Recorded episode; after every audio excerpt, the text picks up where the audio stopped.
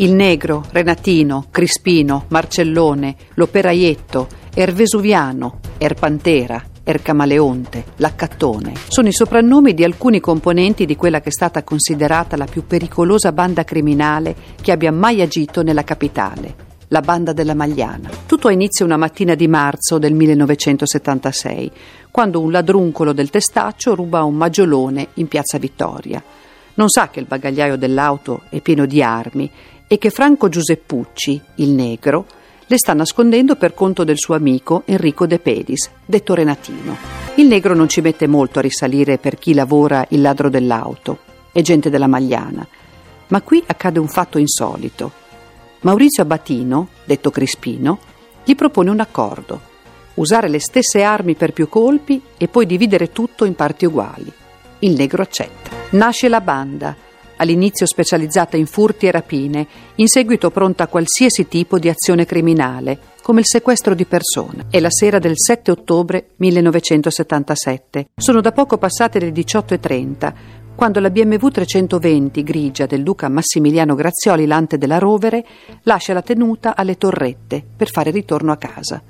Quando l'auto giunge all'incrocio tra via Marcigliana e via Salaria, sbuca all'improvviso un'alfetta. È questione di pochi istanti. Dopo appena un'ora, a casa Grazioli giunge la prima telefonata dei rapitori. La richiesta è di 10 miliardi di lire. La cifra è esorbitante e la trattativa si blocca. Il 14 febbraio, invece, giunge un messaggio importante per la famiglia. La cifra per il rilascio è scesa a un miliardo e mezzo. La consegna del denaro avviene senza problemi, ma la promessa fatta ai familiari del conte non sarà mai mantenuta. L'ostaggio infatti ha visto in faccia uno dei rapitori e non c'è alternativa. Nel gruppo intanto entrano nuovi personaggi. Fra questi Nicolino Selis, in stretto contatto con il boss della nuova camorra organizzata, Raffaele Cutolo. È a Selis che i cutoliani si rivolgono quando a Roma c'è qualche lavoro di ripulitura da fare. C'è qualcuno però che ostacola il loro tentativo di mettere le mani sull'ippodromo di Tor di Valle. Franco Nicolini, detto Franchino, il criminale. È la notte del 25 luglio 1978. Franchino viene ridotto a un colabrodo. Danilo Abbruciati, il camaleonte, è invece il tramite con i siciliani. Ha un rapporto diretto con Pippo Calò, cassiere della mafia e latitante a Roma.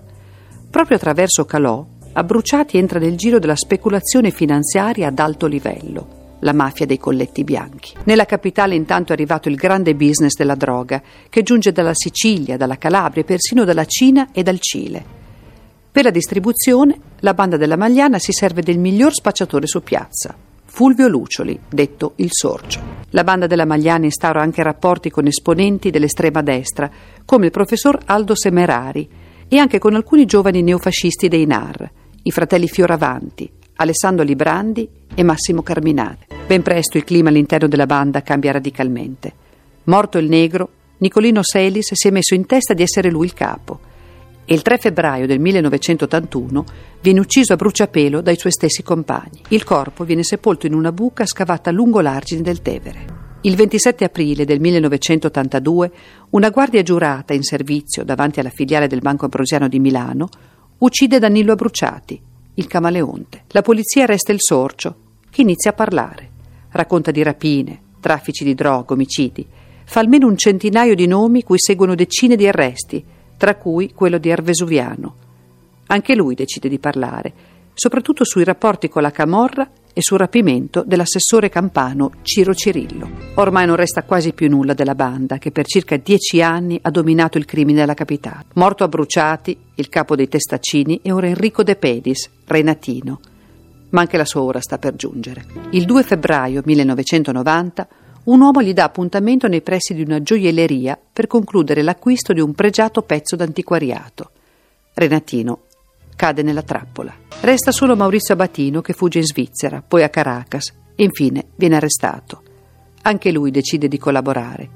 In seguito alle sue dichiarazioni, il giudice istruttore Otello Lupacchini firma decine di ordini d'arresto per associati della banda della Magliana. Finisce in manetta anche Antonio Mancini, l'accatone, che racconta tutto: le rapine, gli omicidi, lo spaccio di droga, l'omicidio Pecorelli, il sequestro Moro. L'ultimo processo alla banda della Magliana si è tenuto il 6 ottobre del 2000. Cala così. Il sipario su- era divenuto il punto d'intreccio tra poteri occulti e poteri dell'Italia criminale.